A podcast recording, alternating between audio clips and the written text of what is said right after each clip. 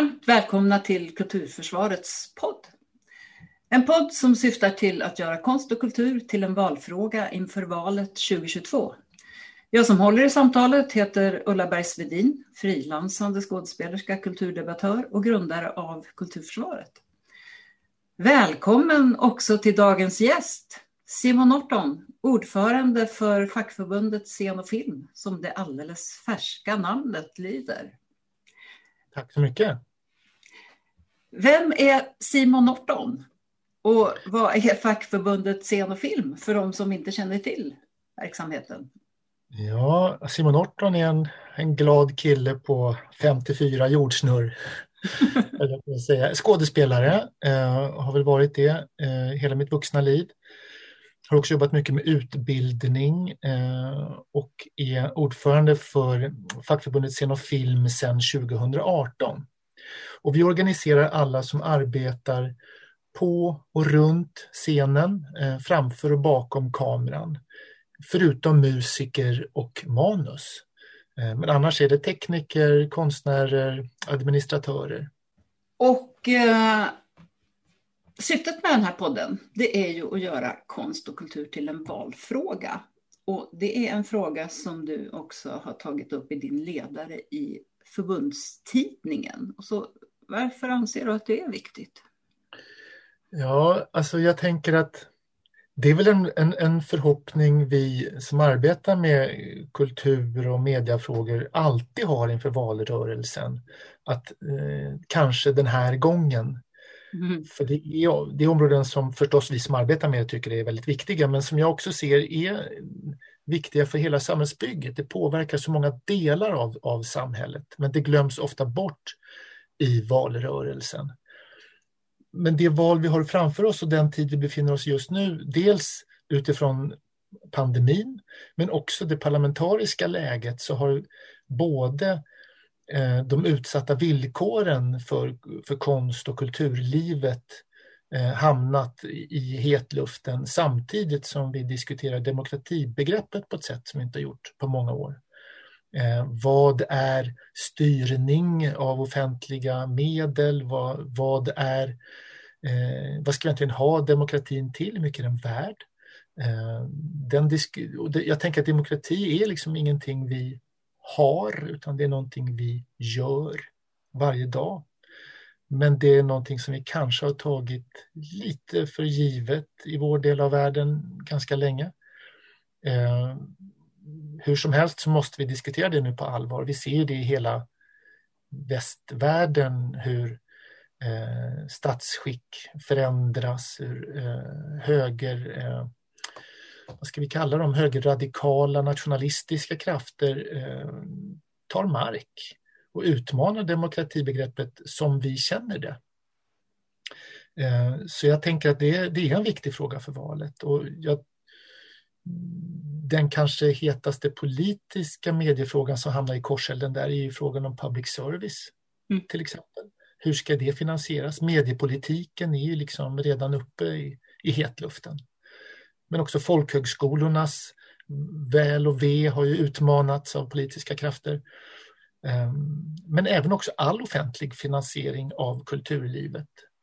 Där vissa politiska krafter har tyckt att det det är kopplat till en otillbörlig styrning, att den bör vara friare eh, och att eh, på ett sätt i sin retorik koppla all offentlig finansiering till en politisk styrning. Att, den är för, att konsten därmed är för dogmatisk eller politisk. Vi kanske återkommer till det, men jag tänker att vi har diskuterat det mycket de senaste åren, armlängds avstånd till mm. exempel i finansieringen. Vad är det och hur, hur säkerställer man det? Och är konsten fri? Varför ska den vara det? Och så där. Vad ska vi ha den till? Vad lägger du i begreppet armlängds avstånd? Eh, ja, det var en bra fråga. Jag, alltså jag tänker att eh, förutsättningar för att skapa konst utan att sen lägga sig i eh, vilken konst som skapas. Eh, jag ser nog på kulturpolitik som ett verktyg för att mesta möjliga antal av medborgarna ska kunna nyttja sin yttrandefrihet.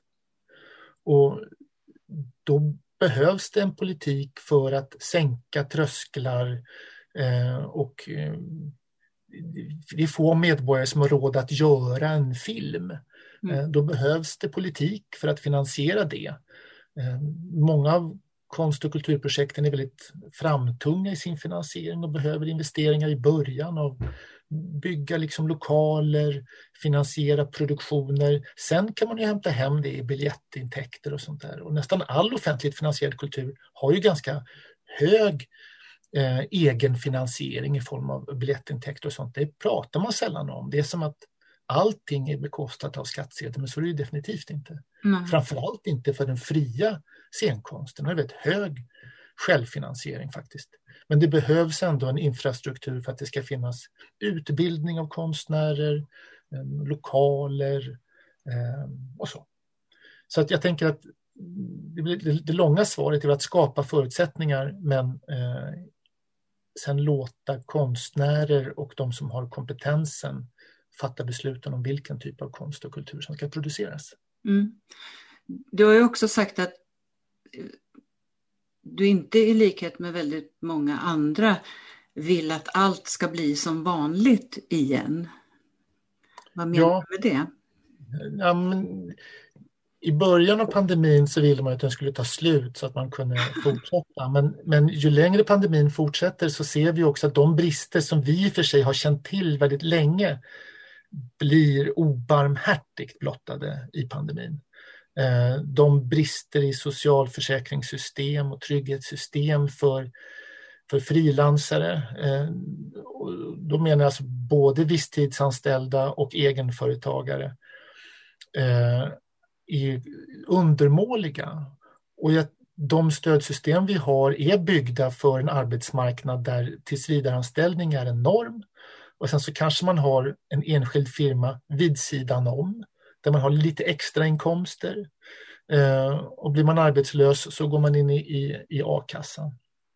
Men vi har en arbetsmarknad som under decennier har rört sig mot eh, att inte ha tillsvidareanställningar. I synnerhet för den konstnärliga personalen så är det i stort sett eh, en icke-fråga.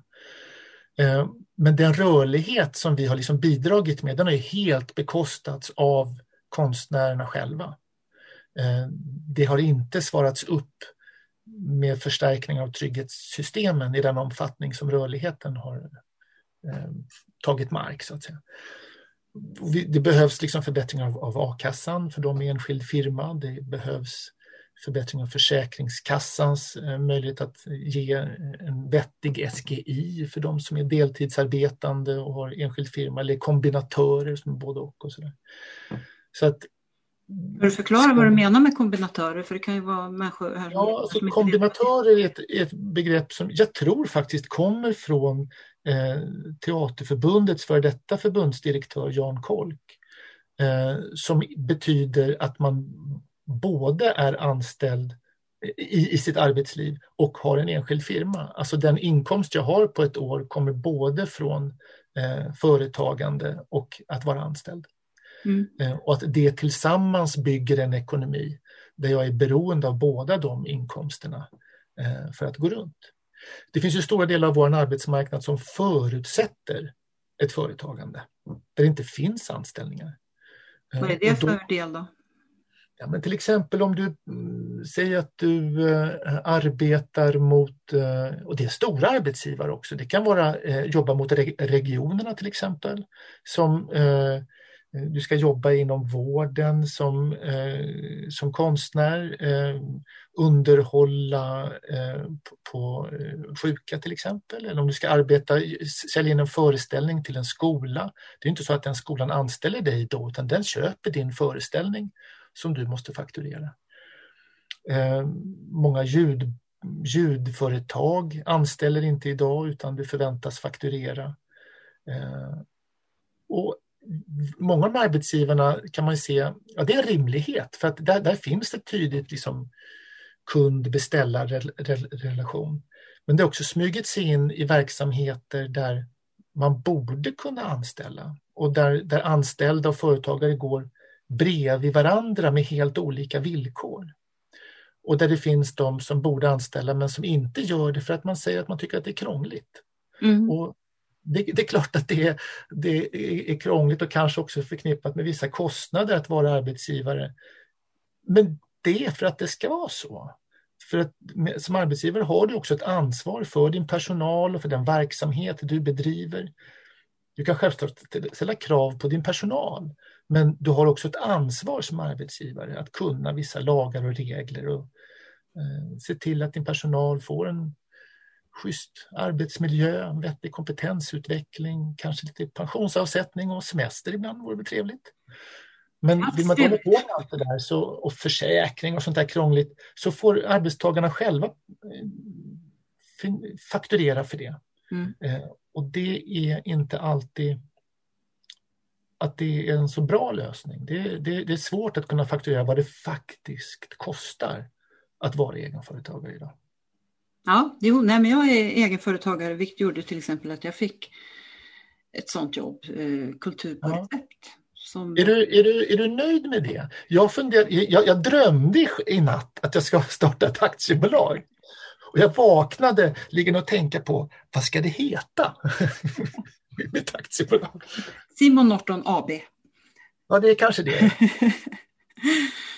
men det jag skulle säga då var att jag fick jobbet men en kollega som var danspedagog fick inte jobbet för hon hade inget företag.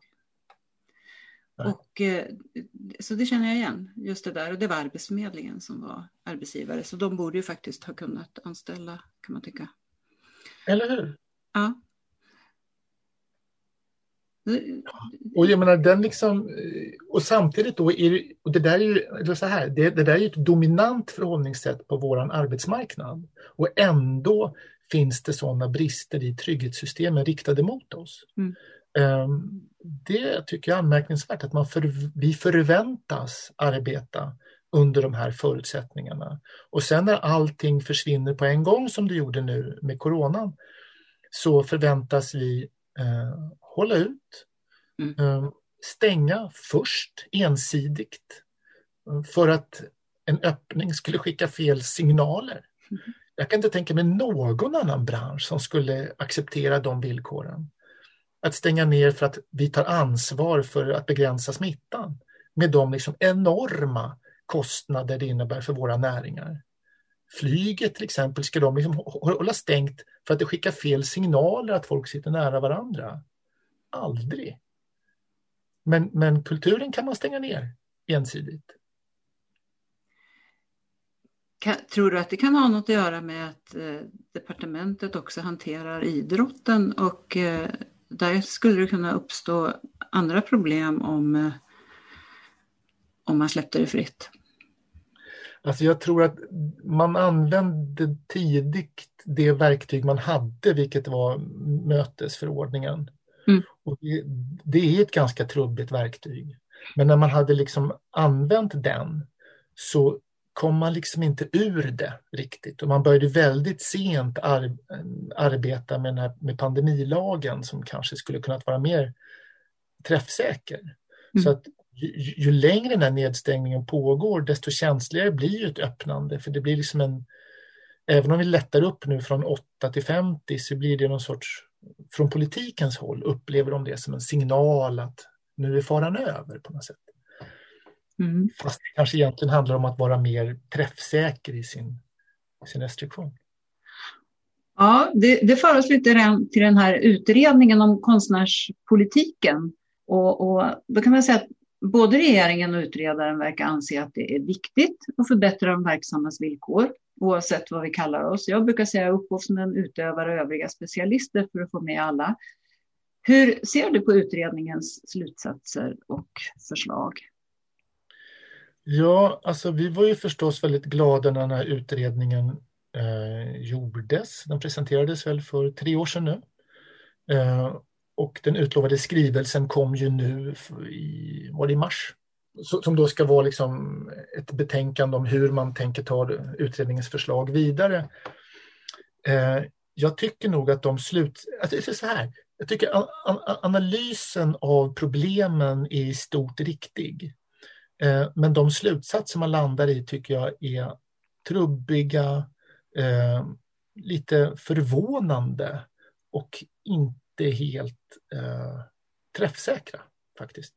Mm. Eh, och, och man, man, man, ser till exempel behovet av att komma till rätta med snedrekryteringen till konstnärliga högskolor utifrån ett mångfaldsperspektiv. Eh, men man kopplar inte det till frågan om, om klass och ekonomiska förutsättningar att leva och försörja sig som konstnär. För som det är idag så det ser vi väldigt tydligt i pandemin att de som, de som överlever den här pandemin, det är de som har råd. Mm. Och om svensk, svensk kulturliv var beskyllt för att vara överbefolkat av en vit medelklass så kommer inte det vara mindre sant efter pandemin, så som finansieringen ser ut. För att vara operasångare till exempel måste du nästan vara rik idag. Med alla de privatlektioner som du måste ta eh, och hur du för, förväntas att förbereda dig själv och så. Så att skapar man inte starkare incitament att liksom överleva som konstnär så kommer du aldrig komma rätta till snedrekryteringen. Det blir bara eh, en chimär. Att man lockar in människor som inte har ekonomiska förutsättningar. Och det är inte så att alla som rasifieras saknar ekonomiska förutsättningar men det är också så idag att klassamhället är rasifierat till stor del. Mm. De, de, den, den, de som är rasifierade är till, till större del eh, eh, tillhörande en socioekonomisk svag grupp och det måste man liksom adressera ur ett ekonomiskt perspektiv och inte bara ur ett identitetspolitiskt perspektiv. Sen så, men man drar också slutsatsen att liksom lönerna är låga och att trygghetssystemen måste eh, ses över. Men eftersom det här också ska finansieras av kulturbudgeten är ju den ekonomiska investeringen, den ska ju tas genom omprioriteringar av kultur hela liksom, budgetram. Men pr våra problem ligger inte idag hos kulturdepartementet. Mm. Så att på ett sätt är liksom utredningen intressant men eh, jag ser inte att den kommer att landa i någonting vettigt om den inte plockas upp av de departement som det faktiskt berör. Som är arbetsmarknad, socialdepartementet och i synnerhet finansdepartementet. Mm. Det är, liksom, det, det är där man kan göra reella skildra, skillnader för för våra grupper. För kulturdepartementet, de ser vad som behöver göras men de saknar resurserna att rå på de här problemen och därför blir också de satsningar man föreslår ja, en digitaliseringssatsning på 100 miljoner. Det är jättemycket pengar men de hade kanske gjort jag vet hur mycket kultur man kan göra för 100 miljoner. Vi är väldigt duktiga på att göra mycket av lite. Eh, och vi har ju länge kämpat för att förstärka förutsättningarna för det fria scenkonstlivet. Eh, att dubbla anslagen till det fria scenkonstlivet, det klarar man flera gånger om för 100 miljoner. Där skulle pengarna verkligen göra nytta. Om man också menar allvar med att man vill ha levande konst och kultur i hela landet, att det ska kunna, du ska kunna leva som konstnär och du ska kunna ta del av kultur var du än bor. Då måste också pengarna nå utövarna, upphovspersonerna och de andra specialisterna. Mm. Men, men jag tänker på, för att jag inbillar mig i alla fall att det är ganska ovanligt med det samarbete som eh, Teaterförbundet, eller Fackförbundet för scen och film, förlåt, och eh, arbetsgivarorganisationerna har i just de här att ställa krav, alltså att samarbeta i alla de frågor där man kan samarbeta gentemot politiken till exempel. Ja. Och, eh, just att man att, att ändå inte få, få gehör för de här frågorna, inte minst att, att, att ni har, har ställt krav också för de fria professionella grupperna. Mm. Och, och, och, och då, då, tänker jag att det borde ändå ha gett effekt, för det här har ju ändå pågått under ganska många år. Ja, alltså jag kan väl också vara ödmjuk då och säga så här att ur ett internationellt perspektiv så ser jag också att det händer saker. Att vi, vi, vi har en politik som med en uttalad ambition att säkra kulturlivets överlevnad. Det har tillskjutits liksom miljarder till kulturlivet i direkta stöd för att rädda institutioner och för att eh, skapa stipendier till konstnärer och sånt där så att man ska överleva krisen. Eh, och jag, jag, jag, ser liksom hur, hur, hur andra länder, eh, det, det, finns ingenting i vissa, i, i, vissa delar av världen med enormt svaga skyddsnät och så. Så det, det är inte så att det inte händer någonting, men eftersom strukturerna var så svaga redan innan pandemin gör ju att väldigt stora behov inte fångas upp alls av de krisåtgärder som görs eftersom man måste också lita sig på, förlita sig på statistik och eftersom så få kulturarbetare faktiskt har blivit uppsagda eftersom eh, man, görs, man har spelat liksom på frilansdragspelet och gör sig av med alla frilansarna. Eh, då plötsligt har man räddat ekonomin. Mm. Men det är liksom, den statistiken syns ju inte hos eh, Stockholms handelskammare eller Arbetsförmedlingen eller de som levererar statistiken utan de här personerna bara försvinner. Mm. Det är bara kontrakt som upphör. Ja, och det, jag, jag, skulle säga att jag är nog lite förvånad över att kompetensen har varit så låg på våra departement och eh, de anslagsgivande myndigheterna om förutsättningarna för kulturskapande. Hur liksom ekosystemet och finansieringen ser ut. Man känner ganska väl till de strukturer man är van att eh, stötta med anslag. Men hela den privata sidan, den stora viktiga näringen av eh, privatteatrar, eh, arenor, musikfestivaler med allt från roddare, tekniker, designers, artister. Hur den ekonomin ser ut, det kunde man inte. Så där tycker jag inte att man har lyckats hitta träffsäkra stöd som kan fånga upp de strukturer som faktiskt behöver hjälp, utan man har använt gamla lösningar till nya problem. Och det har träffat gamla verksamheter men inte den privata sidan. Mm. Eh, och om vi ska återgå till den här, eh, det här betänkandet då som ju intressant nog har titeln Konstnär oavsett villkor och det är precis det ja. vi pratar om här. att, att det känns lite grann som om de litar på att så kommer det att förbli. Ja. Eh, men, Eller konstnär utan villkor. Ja. ja. Men, men för det är någonting märkligt med det där att, att det är som att det finns någon slags föreställning om att om man har gjort det valet att gå en av Sveriges dyraste utbildningar där det dessutom är så fruktansvärt svårt att få en plats. Mm. Eh, då har man sålt sin själ till djävulen, höll jag på att säga. Då, då, då, ska man, då, då, då ska man också finna sig i att den enda möjligheten att få någonting på bordet, det är att lära sig att bli fenomenal på att skriva ansökningar så att man kan få stipendier eller bidrag från fonder. Mm. Är inte det på något sätt väldigt konstigt? Jo, det är det ju. Alltså, jag är nog, jag är förstås mån om att vi använder varje skattekrona med stor omsorg eh, och att man verkligen tar ansvar för det som produceras med skattebetalarnas pengar. Men har vi en, eh, som du säger, en kulturpolitik som tar höjd för både allt från vaggan till graven så att säga, både liksom utbildning, eh, nyetablering, kompetensutveckling, institutioner, att det ska finnas liksom hela kedjan.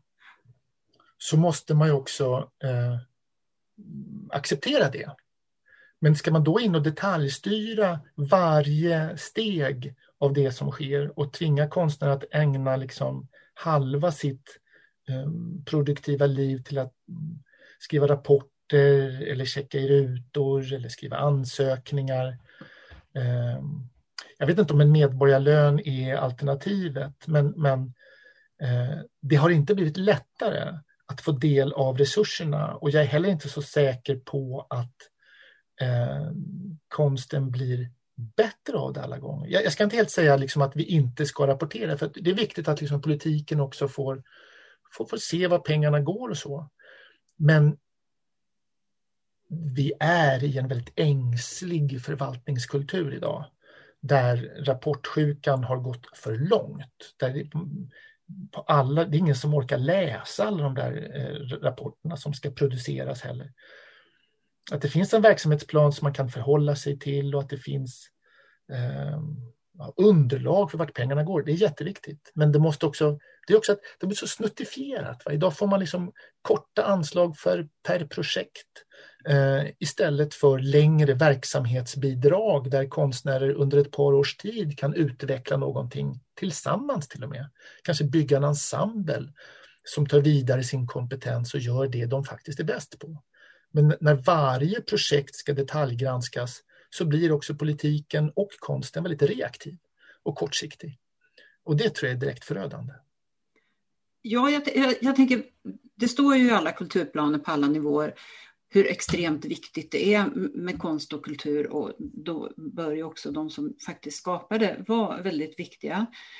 Och det vore ju svårt att föreställa sig, om man jämför då med vården som ju också är väldigt viktig för människors hälsa och välbefinnande naturligtvis. Men tänk om någon skulle säga till en nyutexaminerad specialistsköterska, ja grattis, nu är du klar, nu får du söka upp en kompis så får ni köpa eller skaffa en vårdcentral och så får ni försöka lära er att beskriva hur viktig just er vårdcentral är och eh, söka stipendier och medel. Men jag menar, det, det, det, alla skulle ju tycka att det lät fullständigt vansinnigt, men det är ju så man behandlar konstnärer. Nu är det ju det att den här sköterskan kan ju faktiskt skaffa en vårdcentral, få del av skattemedel, behöver inte redovisa ett skit på grund av aktiebolagslagen. Mm. Det, det, sånt där gör mig lite galen. Ja, det är, det är väldigt konstigt och obalanserat. Jag förstår inte varför tilliten till konstnärer och misstänkliggörandet av kultur har blivit så starkt. Det tycker jag är, det är märkligt faktiskt. Och jag, och jag tänker att det kanske är för att konsten fortfarande är relativt fri. Att den faktiskt också uttalar maktkritik. Eh, att det, det, det, det är därför också den påstås vara ofri, för att därmed man ska kunna kapa trossen. Ja, och det är ju i och för sig som konstnär kan man ju tycka att det är lite härligt ändå att man fortfarande ses som, som, som en maktfaktor på det sättet, för det är ju ändå konstens roll. Mm. Att, att, att, att, kunna kritisera. Men det är ju också inskrivet i de här planerna att den ska vara fri och obunden och ha möjlighet att kritisera. Så att, Absolut, men om du som konstnär då kritiserar någonting ja. så är det för, för, att du gör vad anslagsgivande myndighet har sagt åt dig att göra. Det blir liksom baksidan av den här rapportkulturen. Ja. Eh, att den liksom, bara för att när du säger vad du gör så blir det också som att det blir ett, ett uppdrag till dig att göra just det. Eh, så det, det blir någon sorts kontraproduktivitet i det. Ja. Jag tänkte vi skulle prata lite mer också om, om eh, den här frågan om rekrytering som du nämnde lite. Mm.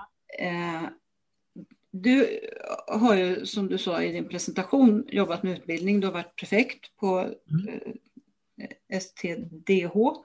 Precis, eh, Stockholms konstnärliga högskola som det nu heter. Stockholms konstnärliga högskola heter det nu ja. Det gäller nu att hålla reda på alla de här både förkortningarna och nya namnen. Eh, och eh, jag har jobbat med integrationsprojekt på uppdrag av Arbetsförmedlingen Kultur Media på den tiden när den hade eget kontor och uppdrag kompetensutveckla. Och chefer inom kulturområdet har samma uppdrag, alltså att arbeta med breddad rekrytering. Mm. Och jag tror att vi alla har sett hur de här uppdragen krockar. För jag såg då i, i min verksamhet att försörjningskravet på de människor som kom hit, eh, ändra, ja, i första hand som flyktingar då, det överskuggade att de skulle kunna eh, komma i arbete då. De hade eftertraktade utbildningar, till exempel så kom det hit människor som var utbildade och väldigt kunniga filmarbetare. Mm. Och de produktionsbolag som Film i Väst samarbetade med skrek efter den arbetskraften. Men det fanns ju inga tillsvidareanställningar där naturligtvis. Mm. Och alltså måste de här personerna i så fall hellre gå vidare och omskolas till hantverksyrken, taxi eller barnomsorgen. Därför att nej, det, det, vi kan inte satsa på, på ett yrke där vi inte är garanterade heltidsarbete på lång sikt och lön, för då får vi inte stanna. Det, det är också någonting som jag tänker att man måste adressera. Det, jag, jag, kan inte se någonting av det heller i den här, någon insikt om det. Nej, det där, jag tänker det är en stor fråga också. Alltså dels om man ska börja där med hur vi tar emot nyanlända och integrerar dem i det svenska samhället. Det är, det är ju ett problem eh, och en svårighet tydligen. Det är någonting som vi inte har varit särskilt effektiva med. Nu finns det röster att man ska öka försörjningskravet på de nyanlända de ska få stanna. Samtidigt som vi vet hur lång tid det tar att få ett jobb i Sverige om du inte är född här. Eh, om det är sju års etablering eller något sånt. Där. Eh, det är liksom ett helt eh, orimligt krav på ett sätt, så som det ser ut i verkligheten. Sen, eh, men det finns också behov av att integrera de som är födda i landet ja. eh, i större grad. Eh, och i synnerhet inom scen och filmkonsten, att den blir mer inkluderande och representativ av de som rasifieras i sin vardag. Där vi ser, och framförallt på maktpositioner, hur vi rekryteras till att vara beslutande och fördela medel och få bestämma vad som ska synas på film och, och scenen. Och där tänker jag att där har högskolorna förstås ett, ett ansvar för vilka de tar in. Eh, men de måste ju också, som jag lyfte tidigare, få förutsättningar att kunna inkludera människor så måste också de människorna vilja ägna sig åt detta. Eh, jag tror ibland att vi inbillar oss att vi är så himla heta. Jag tror inte vi är så himla heta alla gånger som arbetsmarknad. Eh, så som förutsättningarna ser ut. Jag tror att behöver du pengar för att överleva så söker du ofta till andra eh, områden än just konst och kultur. Tyvärr. Mm. Eh, så att jag tror att där, där har vi mycket att göra för att också vara attraktiva eh, som branscher. Men säg att vi är det, om vi är attraktiva, så måste vi också komma åt eh, våra liksom, eh, bias. Att de som väljer och bestämmer ofta ser ut som du och jag. Eh, mm. Vad är det som styr våra val? Vi måste bli medvetnare om hur vi kan eh, ta lärdom av varandra utifrån olika bakgrund och utseende som det ofta handlar om faktiskt. Och så. Eh, där, där, där tror jag vi fortsatt måste göra mycket, både i politiken men också i våra egna organisationer för att bli, eh, bli bättre. Där går det för långsamt tycker jag. Verkligen. Och det, det underlättar väl inte heller att det, fast det står i alla möjliga planer och inte enbart kulturplaner, men i regleringsbrev och till myndigheter och institutioner så finns de här kraven på mång, mångfald medan ledande politiker i stort sett i hela skalan ju pratar i motsatt riktning. Precis. Och då man måste ju någonstans också våga sätta upp mål då för sin mångfald eh, och, eh, och utvärdera hur gick det? Ja. Eh, för att liksom se, nej vi lyckades inte eh, så vi kanske borde skruva lite på det här. Eller det gick ganska bra. Och ta, då kan vi ta lärdom och sprida den erfarenheten. Men det är allt för lite idag. Alltså vi, vi är så korta arbetsgemenskaper eh, i korta projekt eh, som inte har mål och som definitivt inte utvärderas. Jag har varit med i oerhört få konstnärliga projekt som faktiskt utvärderas eh, inom projektet. Hur, hur gick det? Vad lärde vi oss? Och då pratar jag inte om den här rapportkulturen till anslagsgivande myndigheter om rutor, utan eh, hur gick det utifrån vad vi skulle göra? Vad, vad, lärde vi oss för att ta med oss det in till nästa projekt och flytta fram positionerna? Det där som är lättare att göra i en ensemble och ju mer frilansare vi blir, ju kortare arbetsgemenskaperna är, desto svårare blir det att utvärdera och att lära sig av sina misstag.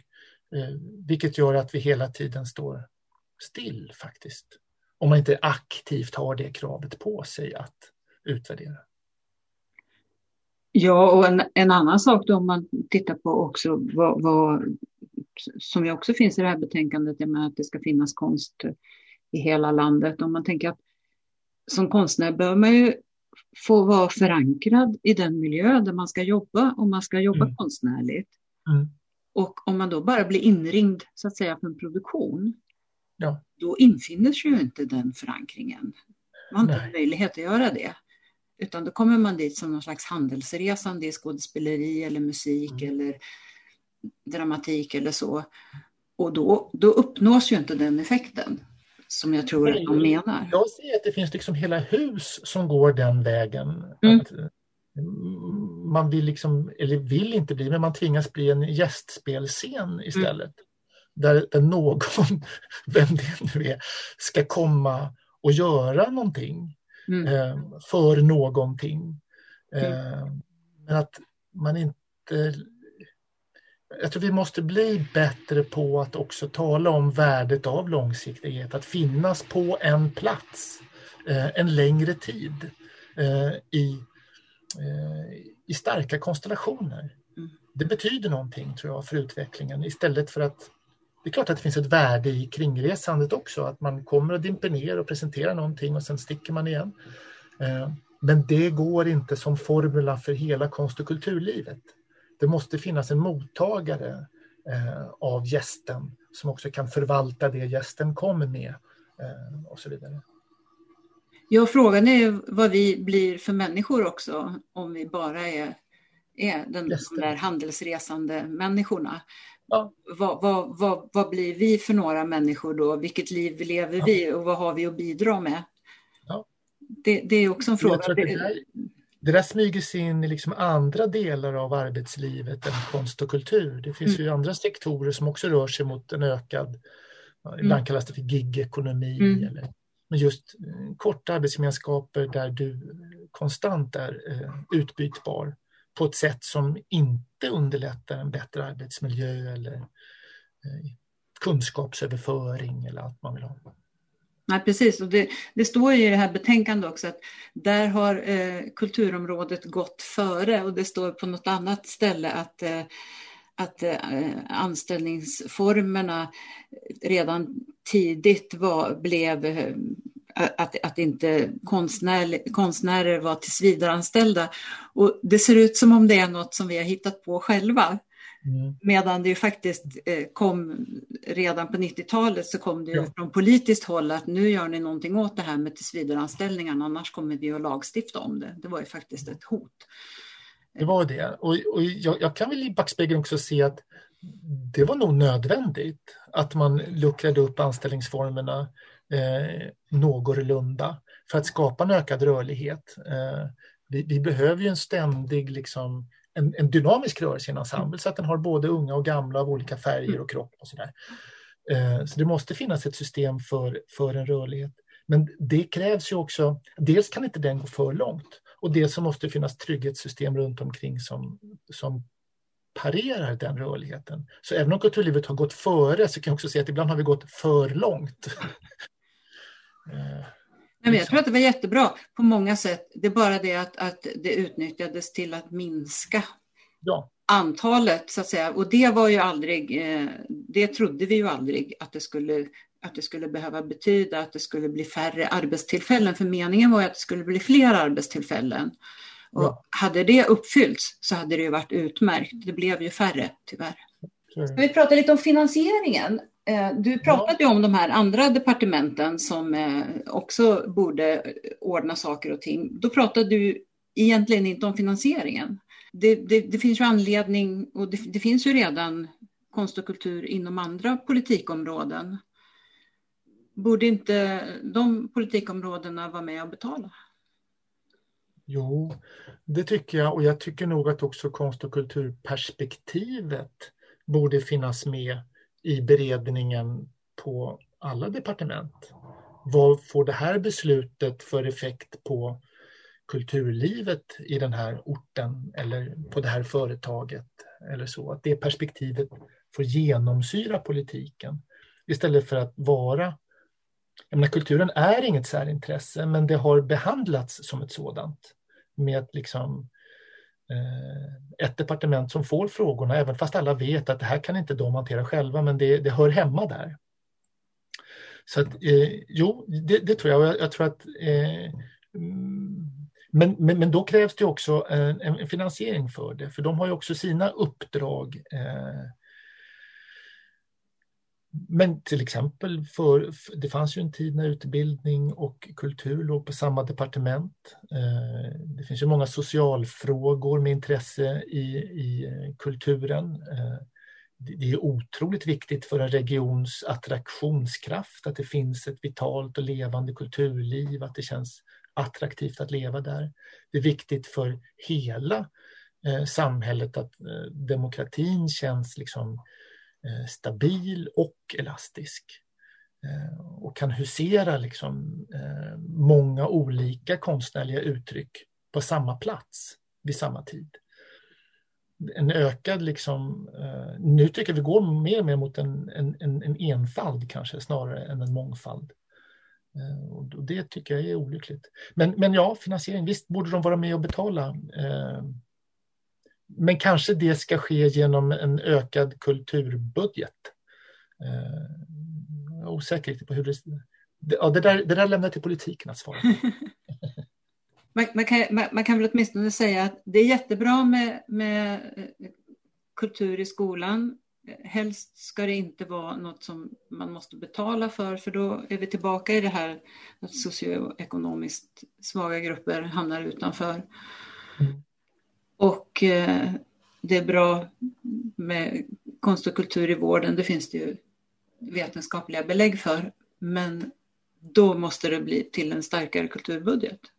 Så kan man väl i alla fall. Ja, och, och med det tror jag att liksom statusen på kulturfrågorna måste eh, öka. Och jag, jag, tycker att statsministern, inte så många gånger kanske, men när han har talat om vikten av konst och kultur så har han varit bra och tydlig. Mm. Men jag tycker han kunde vara tydligare och synligare. Mm. Eh, och jag önskar också att andra ministrar hade eh, modet att uttala sig om betydelsen av konst och kultur i deras liv, för deras frågor. Eh, det kanske vi får liksom ta till oss också som eh, kulturpersoner, hur vi kan skapa den typen av rum där fler känner sig trygga att tala för kulturens eh, förutsättningar och betydelse.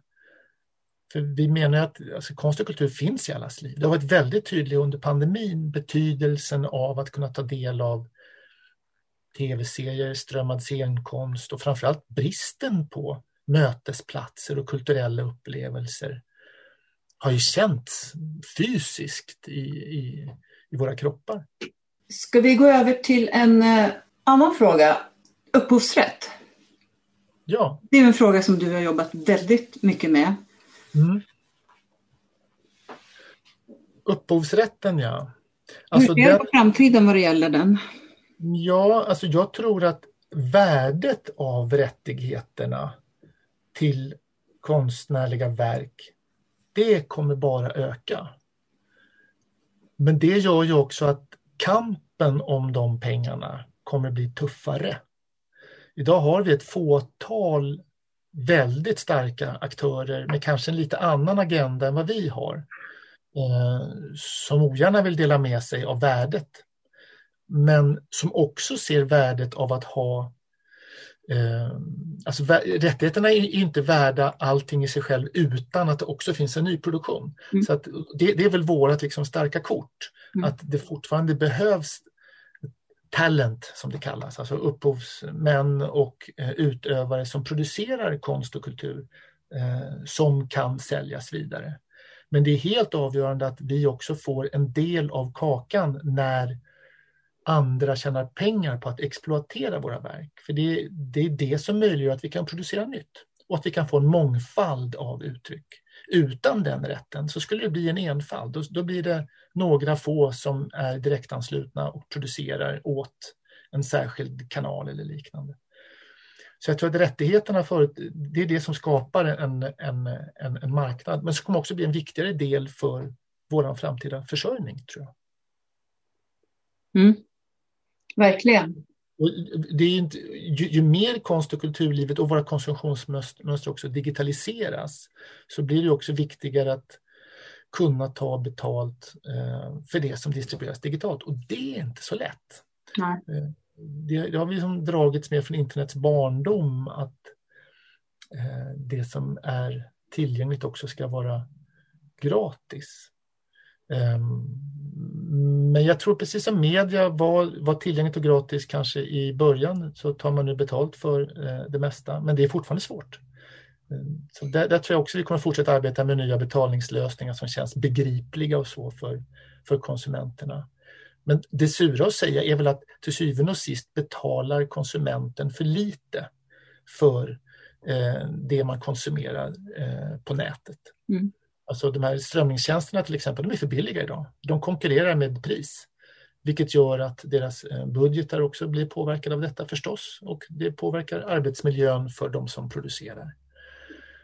Så det, det, det, är en konst att balansera, men jag tror vi måste hålla emot för att vi ska fortsätta producera kvalitet på ett kvalitativt sätt. Tror du att eh, det kommer att ställas krav från politiskt håll efter pandemin att mer ska strömmas? Uh, nej, det tror jag inte. Du, du, du, tänker på scenkonst och så? Ja. Jag, jag, tror att man kommer ställa mera krav kanske att det också ska kunna strömmas. Att det ska finnas uh, tillgängligt på olika sätt. Uh, och det tänker jag det, det kan vara bra. Mm. Men, men, men det är oerhört viktigt att vi är på plats där och har, har rättigheter då mm. för den typen av fönster så att det inte slår ut den levande scenkonsten och för att de som är medverkande i de produktionerna också får ersättning för det. Ett annat område där förbundet ofta i samarbete med Sida och med de europeiska facken och även via internationella artistfederationen FIA engagerat sig, det är att stötta bildandet av fackförbund i länder där, länder där det inte är självklart att vare sig ansluta sig eller arbeta fackligt. Kan du berätta lite om det och hur det fungerar nu under pandemin? Eh, ja, det har ju varit, skulle jag säga, en, en större utmaning för eh, de fackförbund vi samarbetar med kanske än för samarbetet i sig. Eh, för de vi har, liksom, de som vi har samarbete med befinner sig i i länder med väldigt svag infrastruktur för konstnärer och ofta också för, för fackligt arbete. Eh, så att man har liksom en, en, en, en, dubbel problematik, att både ha rätt att organisera sig och arbeta förebyggande mot sexuella trakasserier eller för en god arbetsmiljö, för schyssta löner och sådär. Men fackföreningsrörelsen är ofta bärare också av, av medborgerliga frågor, demokratifrågor och sånt där som, är, som har olika status i olika länder om man säger så. Eh, och när pandemin kom så var det många av de här eh, fackförbunden vars medlemmar fullkomligt förlorade sin försörjning och det fanns inga stöd. Så det var liksom från dag ett krisberedskap. Eh, där vi var nog mer eh, tålmodiga och väntar på krisstöd. Vi är liksom vana på ett annat sätt vid att det finns en institutionell infrastruktur som kickar in. Sådär. Eh, så jag, jag, kan bara säga så att vi har haft liksom, eh, ett nära samarbete med dem. Men det har handlat om väldigt akuta frågor, att liksom stötta upp eh, och möjliggöra för dem att liksom överleva och uttrycka sina behov. Kanske mer än att faktiskt också få dem kompenserade. I ett specialnummer här om, eh, om ert internationella arbete så skriver ni också om brott mot konstnärlig frihet ökar. Mm. Och eh, man behöver ju inte gå allt för långt bort till de som, är, som toppar listan här med fängslade konstnärer som Turkiet och Malaysia, Saudiarabien och så. Mm. Vi, har ju, vi har ju på närmare håll. Det, det finns ju tendenser även här så att säga att eh, ja. vilja... Ja, vi, har, vi har haft flera ja. intressanta fall i Sverige ju med, med, med äh, rappare som prisas eller mm. komiker som äh, parafraserar äh, andras verk och liknande mm. som har blivit liksom yttrandefrihetsmål mm. också. Så att men jag, jag, skulle nog säga att vi har ett ganska, det har funkat ganska väl i Sverige ändå, eh, lagstödet. Mm. Men, men det är, något, det är inte alltid samma sak som hur det funkar i eh, publikens ögon. Vad man, vad man tycker konsten ska ha rätt att säga och sådär. Så att de, kom, de senaste åren har vi haft ett, jag ska säga, ett starkt stöd för de scenkonstproduktioner som har drabbats av politiska eh, inlagor, att det här borde stoppas. Eh, eller det bibliotek i Täby tror jag var som ville ha en föreläsning om tror om genus och det var en politiker som tyckte att det här måste stoppas och så. Men man genomförde det. Det finns ett starkt fortfarande infrastrukturellt stöd.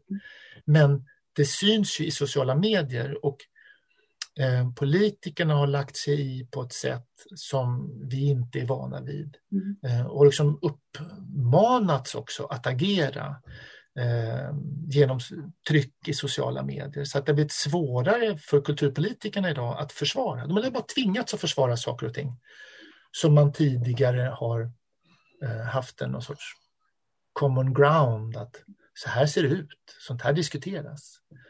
Men det finns rörelser som vill tysta det, eh, det öppna samtalet, skulle jag säga. Eh, och det, det tycker jag är djupt sorgligt. Men jag, jag upplever att det infrastrukturella stödet är fortfarande starkt. Men det är bekymmersamt att försvaret, det öppna försvaret för ett komplext eh, och dynamiskt samtal är, inte är starkare. Från politiken men också från samhällsdebattörer och eh, personligheter. Jag, där skulle behöva fler starka röster som försvarade eh, de här projekten och personerna som upplevs problematiska. Ja, det är ett tag sedan nu till exempel Anna Odell. Jag läste ja. om det alldeles nyligen här och jag tänkte på det, undrar, undrar vad som hade hänt om det hade varit idag. Mm. För jag tror att det har förändrats ja. mycket. Ja, jag tror också det. Och jag tror att det som har förändrats är kanske egentligen inte hur eh, samhället skulle svara eller hur det skulle liksom landa i, i resultatet. Men, men hur, vad man får lov att säga om man säger så, i det offentliga rummet utan att eh, bli, bli, bli, stoppad. Där har det absolut skett en förskjutning. Mm. Så jag tror hon hade mött otroligt mycket mer motstånd i sociala media eh, och vilket också är någonting som eh, nyhetsjournalistiken blivit jättekänslig för idag. Mm. Hade plockat upp. Mm. Eh, mycket av det journalister plockar upp kommer ju också från eh, mm. klick och inlagor i sociala medier, för de vill också få klick på sina artiklar. Precis, och det var ju också före hela metoo-rörelsen så att eh, det ja. är också en fråga som vi inte har berört här och som ju ni har jobbat eh, väldigt mycket med. Och där, där jag ju också tycker att det saknas eh, väldigt mycket i, den här, i det här betänkandet. Det, det fanns ju inte med i heller i, i utredningen. Eh, Nej, alls. Och där har vi jobbat mycket, skulle jag också säga, i samverkan med arbetsgivarparterna, ja. scenkonst och, och, även till viss mån på filmsidan, absolut, mm. Eh, för att motverka sexuella trakasserier. Men jag tycker kanske inte att vi fått stöd för det arbetet från anslagsgivande myndigheter som jag hade förväntat mig. För då hade vi kunnat flytta fram positionerna mycket längre för en, en bransch som är så tydligt utsatt med svaga anställningsvillkor, korta arbetsgemenskaper, låga löner och sådär. Ja, för det var ju det som den oberoende utredningen som tillsattes då, ja. ert initiativ och arbetsgivarpartens initiativ, visade tydligt att just det som vi i åratal har påstått att det är en väldigt utsatt bransch, att det faktiskt var så och att det det som lyftes fram var ju de osäkra anställningsförhållandena väldigt mm. tydligt. Ja. Och då tycker man ju att det är väldigt konstigt att det inte finns med i en sån här utredning, inte i betänkandet, inte att det inte har lyfts och framförallt att det inte har följts upp. När, när nu allting annat ska följas upp och rapporteras och debatteras och liksom eh, skrivas i kolumner och så, då tänker man att just det borde ju verkligen ha följts upp årligen. Jag håller med dig. Och när det följs så, så, så, följs det upp i form av att arbetsgivarna kan få en, en, en sträng reprimand. Vad har ni gjort åt det? Mm. Eh, och det vi försöker lyfta det är ju liksom att arbetsgivarna måste också få rimliga förutsättningar att vara goda arbetsgivare. Mm. Jag säger inte att de är oskyldiga i alla avseenden, de kan alltid göra mer, det tycker jag nog. Men, men, men, men, men, det ska också, men, jag, men jag, jag förstår också att eh, en viss att vissa frågor faller mellan stolarna och att arbetsmiljön brister. Det kommer ju också av eh, en svag infrastruktur och en, en underfinansiering där man förväntas att göra mer för mindre. Eh, och det drabbar de med svagast skydd. Och det är, det, är, det är kvinnor, det är utrikesfödda, det är visstidsanställda eh, och sådär. Så det vet man om. Men man förväntas ändå liksom lösa det själv. Det, det är som många av de frågor jag fått under pandemin också. Hur kan vi förbättra? Det handlar om, har du förslag på vad som kan förbättras förutom tillförseln av nya medel? Mm, just det. Mm. det liksom, och det, jag tycker det är sånt svek när vi liksom under decennier har finansierat rörligheten inom konst och kultur. Vi har finansierat produktion av konst och kultur med våra låga löner mm. och svaga anställningsvillkor. Mm. Och att man då när hela arbetsmarknaden försvinner förväntas att lösa situationen utan att infrastrukturen kan stärkas eller att mm. anslagen kan räknas upp. Ja, förstår du, man blir ju Jo, det är inte så att politiker när det gäller, när, när det gäller näringslivet säger snälla ni eh, direktörer, ni måste hjälpa oss och mm. förstå vad det är ni behöver. Jag vet. Men det där tror jag också är en utmaning förstås för, för de kulturpolitiker som är mm. Eh, inlästa och, och, och, och progressiva och som, som kan problematiken. Det är svårt att få gehör för reformer jo. i ett debattklimat där, där, där vi bara pratar problem med integration kopplat till gängkriminalitet och sen tillbaka igen. Det är, liksom, det är, det är där den politiska debatten finns. Men man, man, man klarar knappt av att lyfta behovet av att utveckla skolan eller bostadspolitiken för att komma till rätta med kriminalpolitiken. Utan man fastnar i migration, gängkriminalitet, för där finns det liksom någon sorts klick. Vi kanske behöver bli lite mer militanta om du förstår mig rätt. Ja, även om det är ett begrepp som jag kanske skulle problematisera. Inte, inte jag heller gillar det, men om du, det var det jag sa om du förstår mig rätt. Absolut. Ja, och jag, jag, Proaktivare om vi säger så. Ja, och jag, jag, är en varm förespråkare för organisering. Att mm. man, man, man, organiserar sig, blir medlem i, mm. i ett fackförbund, vilket som helst, eh, i en arbetsgivarorganisation, vilken som helst nästan. Mm. Eh, för att säkerställa att frågorna plockas upp och förs fram långsiktigt och strategiskt mm. till den det, behöv, den, den, det, det berör. Mm. Och sen tror jag att vi måste också, som du säger, vara tydligare, skarpare mm. i vår retorik. Nej, men jag, tror, jag känner att det, ibland känns det som att det finns en liten rädsla bland oss också att vara för, för tydlig för att det gör mig oattraktiv, så att säga. Ja, men jag tror också att det finns en rädsla för att det finns ett kulturhat mm. i samhället. Ja, oh ja. Eh, det, det, och det, det, ska jag inte säga är någonting som jag tror att alla delar, definitivt inte. Det finns så många kulturskapare, kulturälskare, kulturdeltagare, kulturkonsumenter där ute. Men det finns vissa väldigt namnkunniga och starka röster mm. som trycker dit eh, välartikulerade kulturförespråkare som parasiter eller att de bara lever på um, skattepengar och inte gör något vettigt. Mm. Eh, och det är, en, det är en olycklig retorik som tyvärr får fäste och då backar vi gärna. För vi också, vi som arbetar med konst och kultur, vi gör det ofta med våra egna kroppar. Vi säljer liksom oss själva. Eh, det, det, är så förknippat med vår egen vår identitet ofta. Så vi blir också väldigt sårbara för den typen av kritik. Men, men jag håller med dig. Jag tycker vi måste definitivt bli tuffare och tydligare i vår retorik. Det tycker jag är bra. Då går vi till eh, den sista frågan. Eh, på vilket sätt och av vilka, jag tror du varit lite inne på det förut, anser du att konst och kulturpolitiken bör debatteras inför valet 2022? Så att det här som står i alla kulturplaner då blir tydligt att konst och kultur är viktigt för både samhälle och medborgare. Mm. Och jag önskar att den debatterades och diskuterades av medborgarna.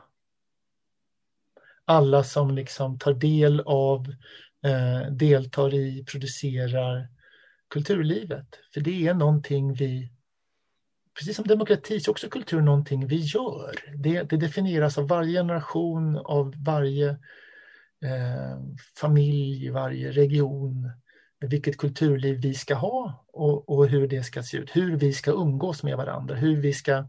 Kultur är liksom, för mig är det inte bara, det är också underhållning. Men det är framförallt en arena för att bryta tankemönster.